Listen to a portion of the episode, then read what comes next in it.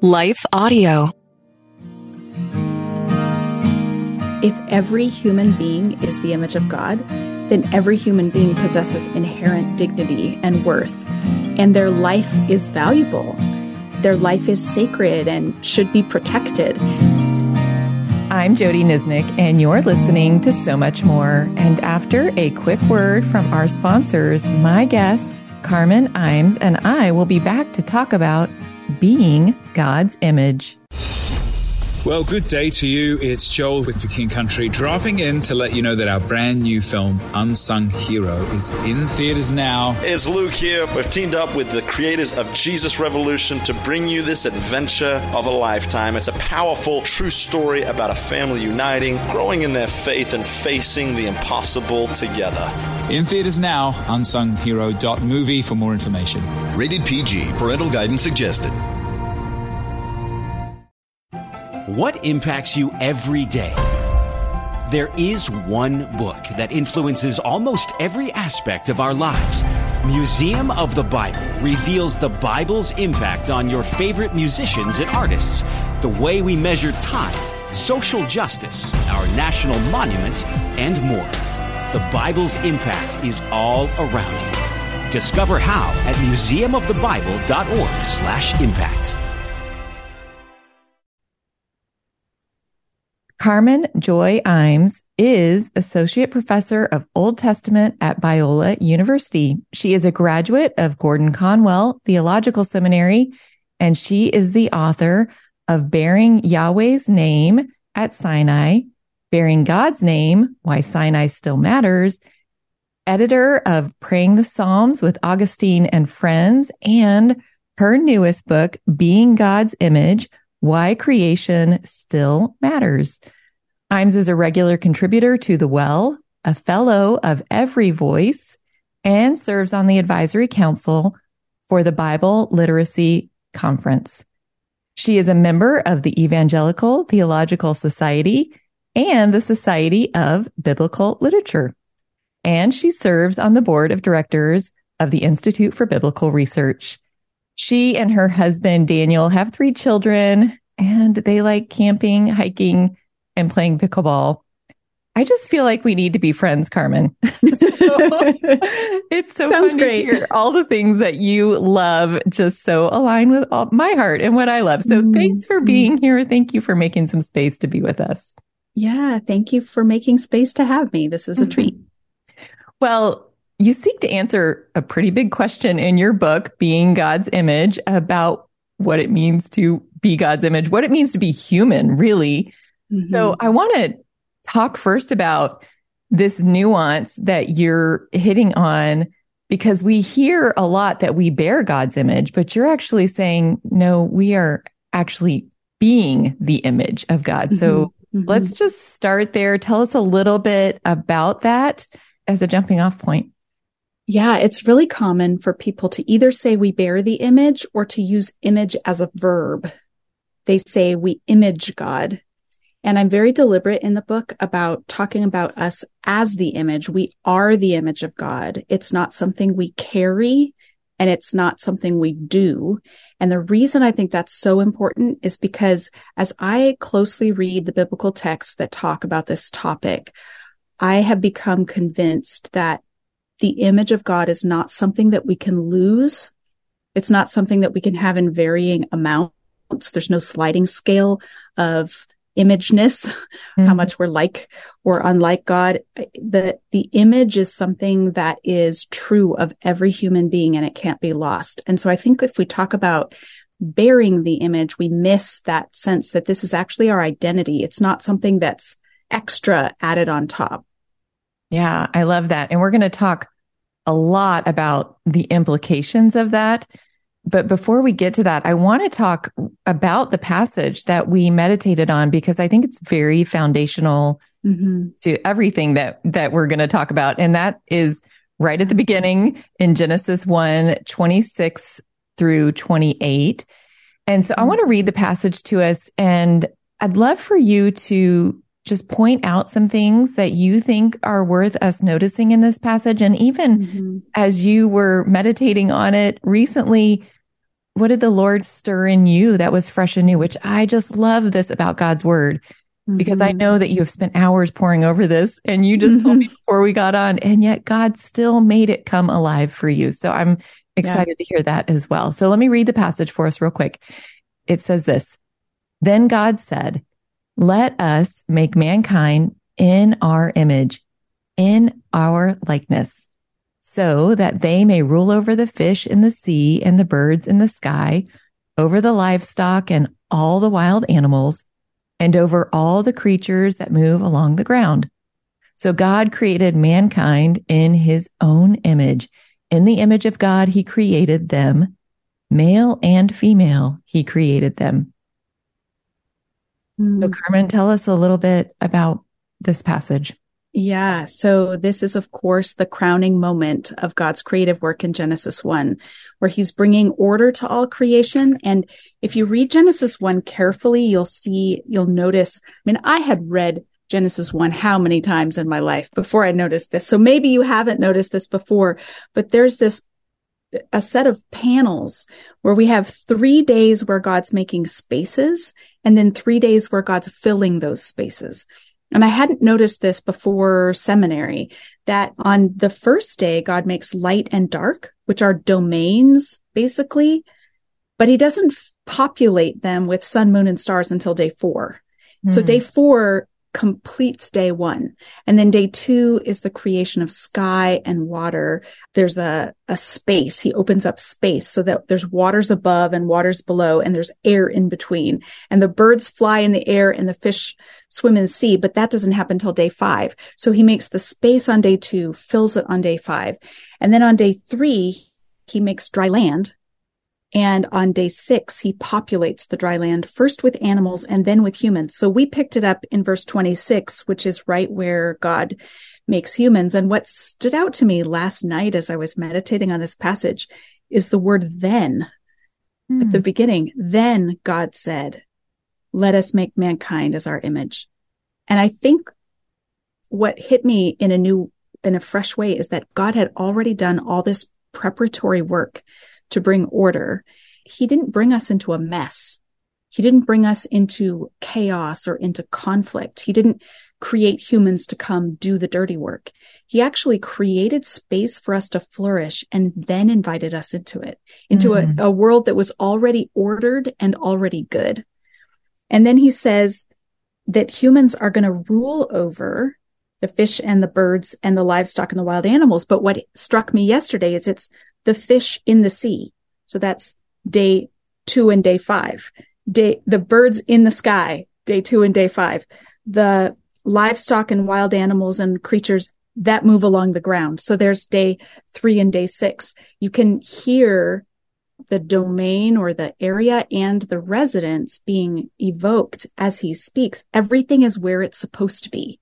Mm. And maybe this stood out to me because I'm writing a commentary on Exodus right now and I'm in the 10 plagues, which I'm calling the 12 signs and wonders, but that's a topic for another day because why be normal?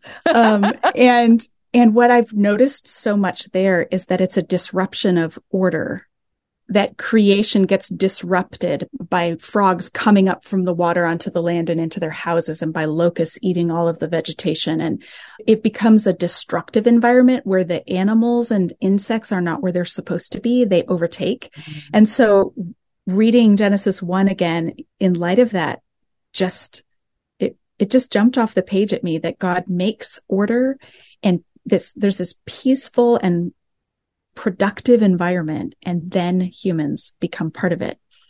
And uh, something that really came to the surface as I was working on the book is that God makes humans, and I would translate it as our image rather than in our image. And I explain why grammatically in the book.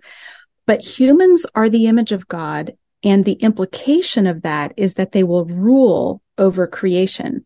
But there's no indication that they will rule over each other Mm. it just seems really clear to me that the humans are not told to dominate any other humans. They're told to together partner together to do this work of ruling over animals and over the created world. And that's just, to me, that's beautiful and it's thought provoking. And there's all sorts of ways that our world is not in alignment with that.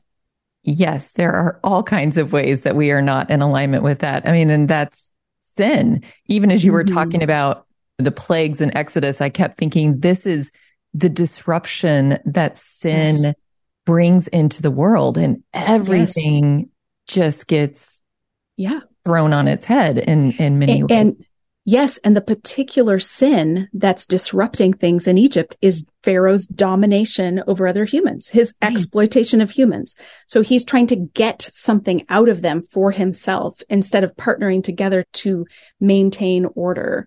And it's that that God says, absolutely not. This has Mhm. to stop. And so he hears the outcry of the Hebrews who are being oppressed and he takes action. And then later he tells the Hebrews when they get to Sinai, he tells them, if you oppress someone and they cry out to me, I will certainly hear their cry. That's in Exodus 22, 22. It's such a beautiful passage. That is amazing. Oh, okay. I'm going to have to go back and read that. We're going to pause here for a quick break and then we'll be right back. What impacts you every day? There is one book that influences almost every aspect of our lives. Museum of the Bible reveals the Bible's impact on your favorite musicians and artists, the way we measure time, social justice, our national monuments, and more. The Bible's impact is all around you. Discover how at museumofthebible.org/impact. Hi, everyone. If you've been injured in an accident that was not your fault, listen up. We have legal professionals standing by to answer your questions for free. Call now and find out if you have a case and how much it's potentially worth. Call 800 497 4410. I'm here with spokesman John Wolf. So, John, tell everyone listening who should call right now. Well, Maria, first off, thank you for having me here. It's always nice to answer the listeners' questions. Now, as far as who should call in, anyone who's been injured in an accident and think you deserve compensation, give us a call right now. 800 497 4410. You'll find out if you have a case and how much it's potentially worth. Thanks, John. You heard it, folks. Take advantage of this opportunity and call now. 800 497 4410. Advertisement sponsored by Legal Help Center may not be available in all states. I want to come back to some of the implications of what it Mhm. means now for us to be God's image. So let's talk about the created order between people that we just started talking about. And what Mhm. does that mean then as being God's image, the implications for our relationships with other humans? Yeah. If every human being is the image of God, then every human being possesses inherent dignity and worth, and their life is valuable. Their life is sacred and should be protected. We see this really clearly after the flood.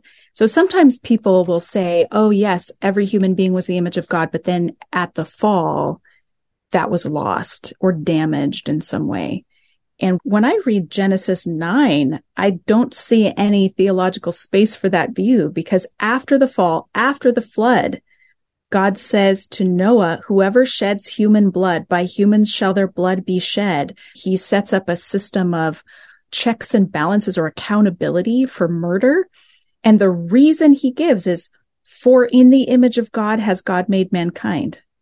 Mm. So the reason we're not supposed to take the life of other humans is because they're the image of God, every human being.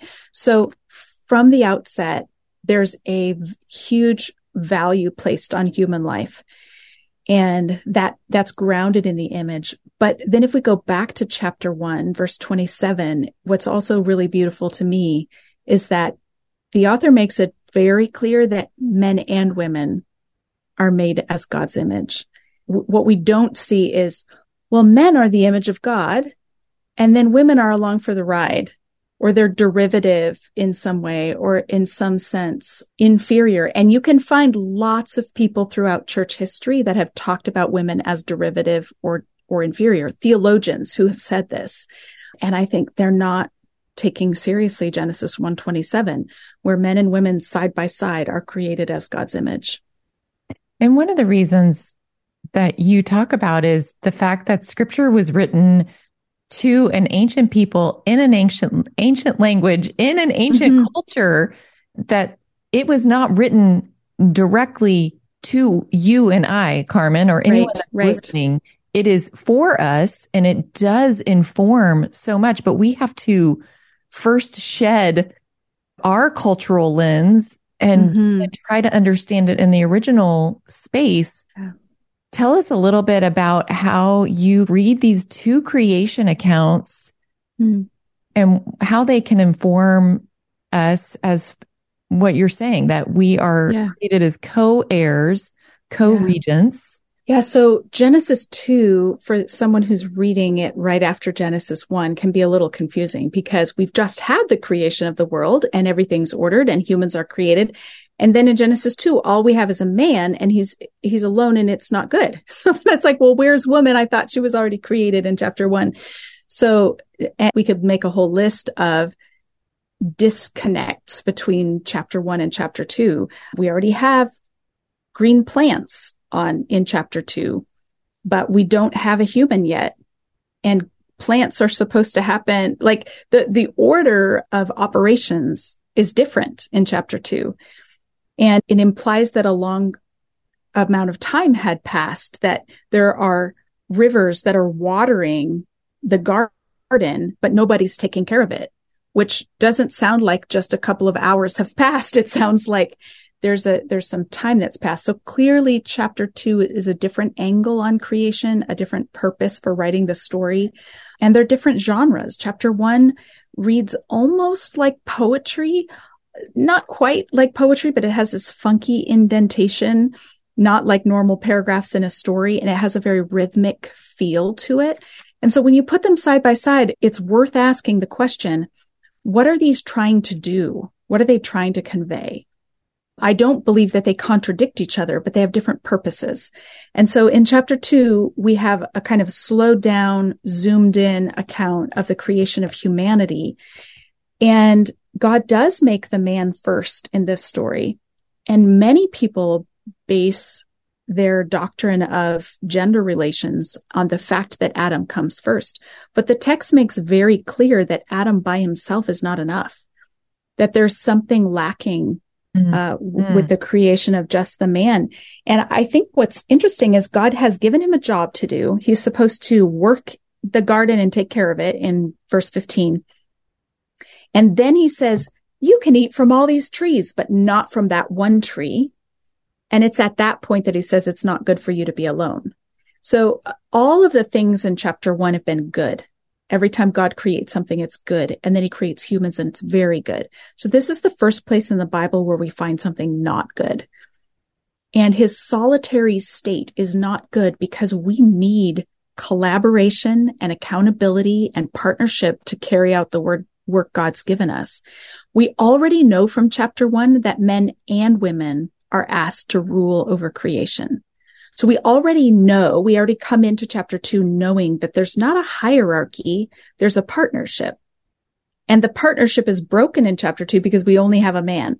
And so God makes the woman and brings her to the man after he parades all the animals in front of Adam. And I'm saying Adam, but the text actually doesn't use their names until chapter three. It's just the man and the woman it's confusing because the Hebrew word for human is Adam. So you have to look at context to see whether this is Adam's name or whether it's saying the human. And so in any case, God makes the woman and he does it as a response to this not it's not good for man to be alone i will make a helper suitable for him and that sentence has become important to me because as i've looked at the hebrew i've I've become convinced that the word helper is not the best translation of what's happening. So the Hebrew word for, that's translated helper is ezer, and it's used almost a hundred times in the Old Testament, both as a noun and a verb. And if you go and look up every passage, which I've done, and look at the context and say, who is the Ezer and what are they doing? It's striking that not a single time is that word or the noun or the verb used to describe what someone does for a superior. It's never what an employee does for an employer, what a servant does for a master. half of the time it's about Yahweh, describes what Yahweh does for Israel. He is their Ezer or he Ezers them. You certainly couldn't argue that Yahweh is inferior in any way or subservient, right. right? Quite the opposite. And the other half of the time it's used in military context to talk about what an ally does. If you're in battle and you need help, you call for an ally and your ally is your Ezer or they Ezer you.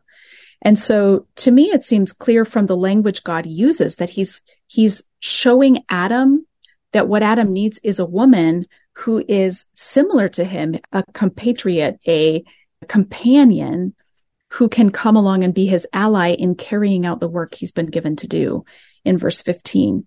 And so he, he resolves that by, by making a woman out of his own body, out of his side. And so that shows their essential similarity not an essential hierarchy. And I think there's lots more in the Bible that, that talks about gender and gender roles. But if we want to get a solid foundation, we need to start in Genesis before the fall so that we can see God's vision for how it's supposed to be. Yeah. Thank you for unpacking that word. Ezer has been a really important word for me as well. And I've mm done some of that word study and I just I'm so grateful that you brought that up. One of the things that you did and I loved this was a new thought for me. You say after Jesus is resurrected, he appears to women and all four of the gospels tell mm-hmm. us he appears to a woman first. Yes. And I love how you looked at that and thought through why might that be significant? So tell us a little bit about that. Yeah. So, all, as you said, all four gospels have Jesus appearing to women first. Uh, they all talk about it. So it must be important. And John's gospel in John chapter 20, we get more detail of their encounter. And since Easter is not so far behind us now, probably these passages are familiar to people. Um, Mary is, Mary Magdalene is in the garden where the tomb is. And when he addresses her, he calls her woman. And I don't think that's random. It's not because he doesn't know her name, because we he calls her Mary in a, a couple of verses later, but he first calls her woman. And I just think the Bible clearly presents Jesus as a new Adam. He's being the ultimate human. He's showing us how we should be as humans who are the image of God. And and so we think of Jesus as the new Adam, but if if he's the new Adam, where's Eve? And his very first appearance is in a garden to a woman who is there when everyone else has left. And she's showing her, her sense of connection, her piety as she mourns, as she's crying at the tomb. And she's, she's crying over his dead body. She's crying because they've taken the body away and she doesn't know how to make sense of it. She's, she loves him so much that even his body in her mind needs to be honored. And so he speaks to her and she thinks he's the gardener, which is again such a beautiful thing because he is the gardener. He is the one who planted the Garden of Eden and put the first man and the first woman in the garden. And he calls her by name and he commissions her to go tell the brothers, to go tell his other disciples that he is alive. And she runs and says, I have seen the Lord. And so we have a, we have a failure in the first partnership at, in Eden, where Eve, who's supposed to be a partner to Adam in carrying out God's work, fails to guard the garden from intrusion and listens to the voice of the serpent. And God could have said, all right, that's it. Women have had their chance. No more women need to be like, we don't want any more women part of this because they're going to mess things up. But in the garden, he says, I've put enmity between you and the woman. He says to the serpent. Um, and that hostility I've come to, to think of as a really positive thing. Hmm. Eve should have had more enmity, more hostility before when when the serpent mm. comes to her and and suggests that maybe God's holding out on her that yeah. maybe he's maybe he's holding back and not giving her what would really be good for her. She it was her job to care for the garden and to guard it. That second word in Genesis 2:15 is the word shamar which means to guard or keep. And she and Adam are supposed to be guarding the garden and they fail to do that. The serpent comes in, he casts doubt on God, on God's goodness, and she buys it. She's deceived. And God, when she recognizes that she's been deceived and that she's sinned and acknowledges that, God says, I've put enmity between you and the woman. Her seed will crush your head and you will strike his heel, right? That famous statement is actually setting the trajectory for what is going to redeem them from this situation. And it's through the woman. It's the woman's seed who's going to usher in redemption. And so now we're in the garden in John 20 with the seed of the woman. This man, Jesus, who is born of only a woman, actually. There was no man involved in her, in her conception. He's the seed of the woman. He's in the garden and he turns to Mary and calls her woman and commissions her to participate in spreading the most important message in human history. And so to me, it's like a divine redemptive moment, not just one person being redeemed, but the whole project of male and female partnership is being set back on track. It's so beautiful. Thank you for unpacking that for us and helping us see that beautiful thread that mm. goes through scripture. Mm-hmm. There's so many implications to what it means for us to be God's image, not just male and female, but it, it has implications for how we view other people based on disability and race and all of these different ways that we have created division yeah. and, you know, kind of stratus of humans. Yep. We've yeah. done what Pharaoh is doing in a lot of ways, yeah. subjugate people. We don't care for them well. And even people we don't like, they are still mm-hmm. the image of God. And that, that has implications for how we live. Yeah. You know, one thing that hit me after, I think after the book was finished was this famous philosophical statement by Rene Descartes. And I'm not a philosophy guru, but everyone's heard this line, I think, therefore I am. And I've just been thinking about how unbiblical that statement is. Mm. How how contrary it is to the biblical teaching on what it means to be human. We are not human because of our rational capacity or because of our rational achievements. Thinking does not make us more and more human. Like the fact that I have a gajillion books behind me on this call does not make me more human than someone who can't read. Mm. And so I think the Bible gives a clear call that every human being is the image of God. If you have a body, if you're embodied, mm-hmm. then you're the image of God, regardless of your capacities. And if, if we ground humanity and human dignity in being able to think, then we all of a sudden have a sliding scale again of who's more human than, than others. And I've been thinking a lot about the ways that that perspective has leaked into the church and has permeated our culture where we have these stratas of, of human beings, some of whom are worth our time, some of whom are worth cleaning up their neighborhoods or making sure there's no messy mining project nearby or like where do we put our garbage dumps? And who mm-hmm. do we allow to live near them? Whose whose interests are we protecting? And so i'm convinced that you know you can be in a coma. You could be in chronic pain unable to get out of bed and you have every bit as much dignity as any other human being.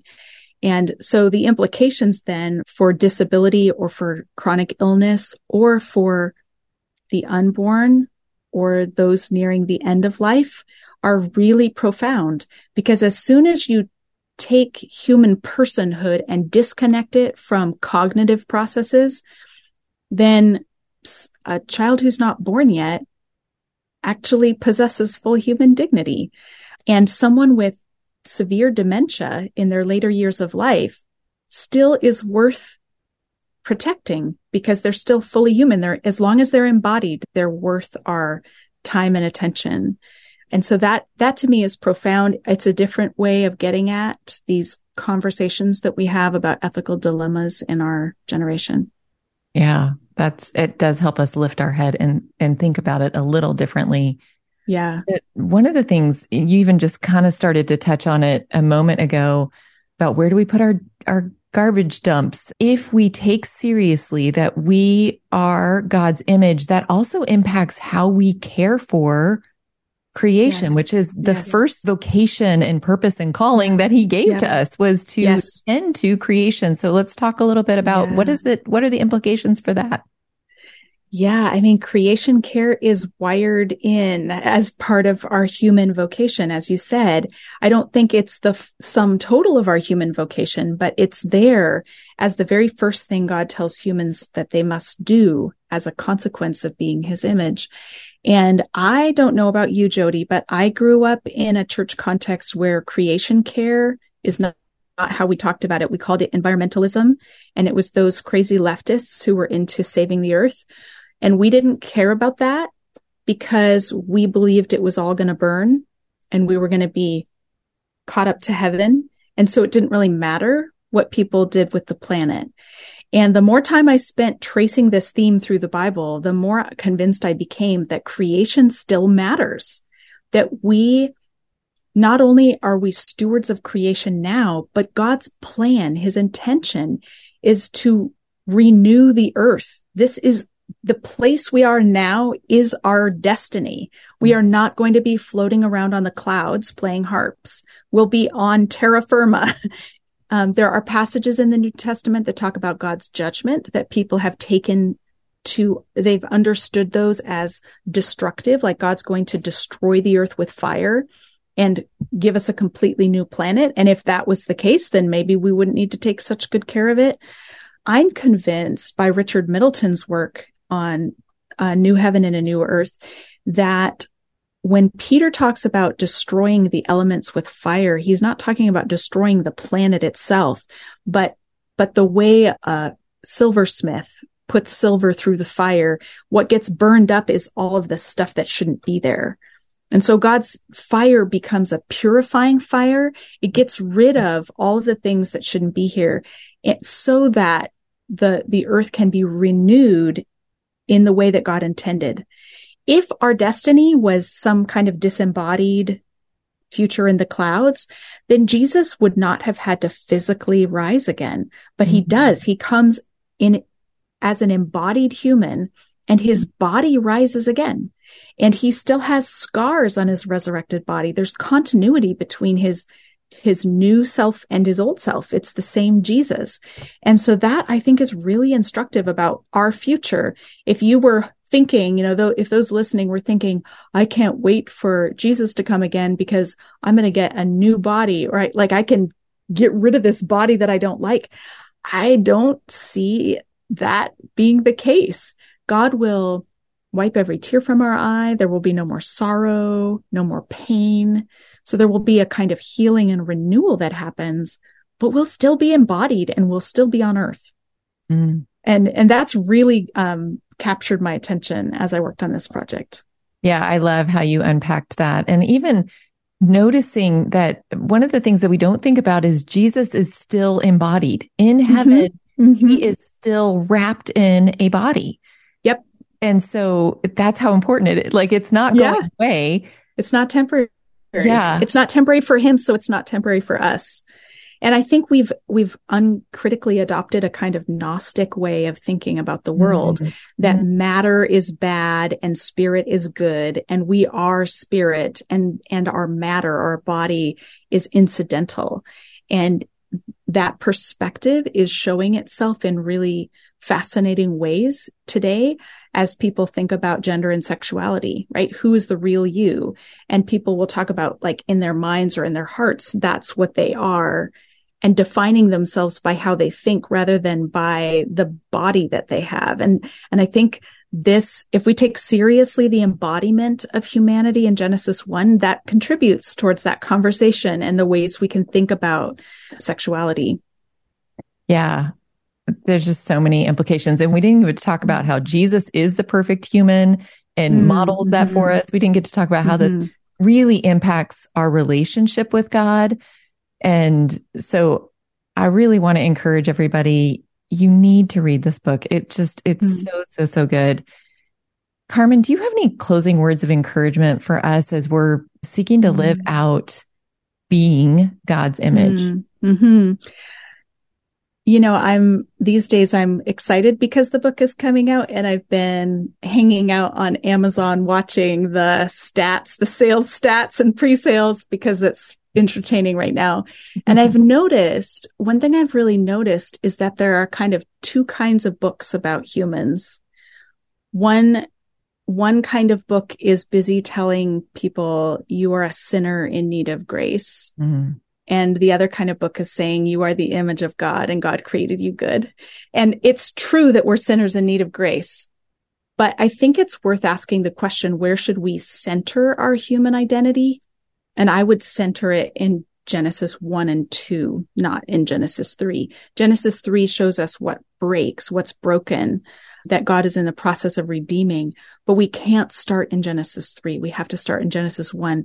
And so if you are someone who has grown up in the church or maybe just overheard Christians talking about what humans are like and you've only heard negative messages, you know, you're deceived, you're, you're a sinner, you're, there's nothing that good that could come from you, then I would just encourage you to go back and read Genesis 1 and 2 again and just sink yourself into this beautiful, good world that God made and mm. lean into that identity, that God given identity, because God is making all things new. And Christ is reversing the curse of Genesis 3 and bringing us to the place where we can fully live out our true identity as God's image.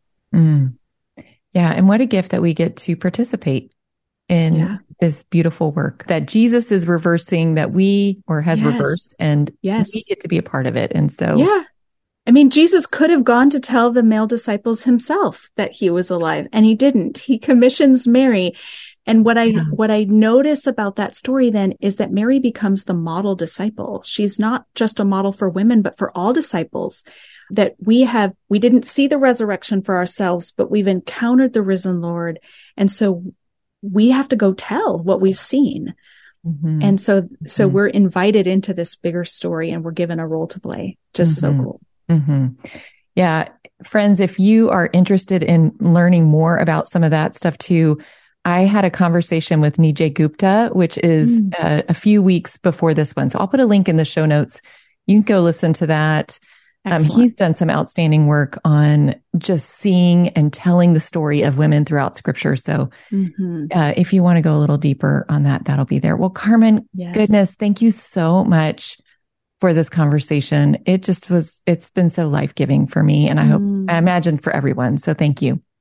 You're welcome. Thank you for having me. Well, friends, I'm going to put links in the show notes for how you can find Carmen, her blog, her book. And I am delighted to tell you that IVP, her publisher, is offering us 30% off and free shipping. So there's a code and a link in the show notes. You definitely want to take advantage of that. It's only for the next two weeks. I do, before we close, want to say a quick thank you to the team of Life Audio for their partnership. If you go to lifeaudio.com, you'll find dozens of other faith centered podcasts in their network, shows about prayer, Bible study, parenting, and even this one on scripture meditation and thoughtful conversations. And as always, I want to thank you again for joining Carmen and I today on So Much More because we really do believe Jesus has so much more to say to us, and we are creating space to listen. Hello, hello. Quinice Petway here, co host of the Your Daily Bible Verse podcast. Are you someone who loves to take a deep dive into God's Word, one verse at a time, to explore His will for your life and desire to draw closer to Him? If that sounds like you, I'd love to invite you to head over to lifeaudio.com and search your daily Bible verse to tune in and subscribe for daily inspiration, life application, and spiritual transformation through the in depth exploration of God's Word.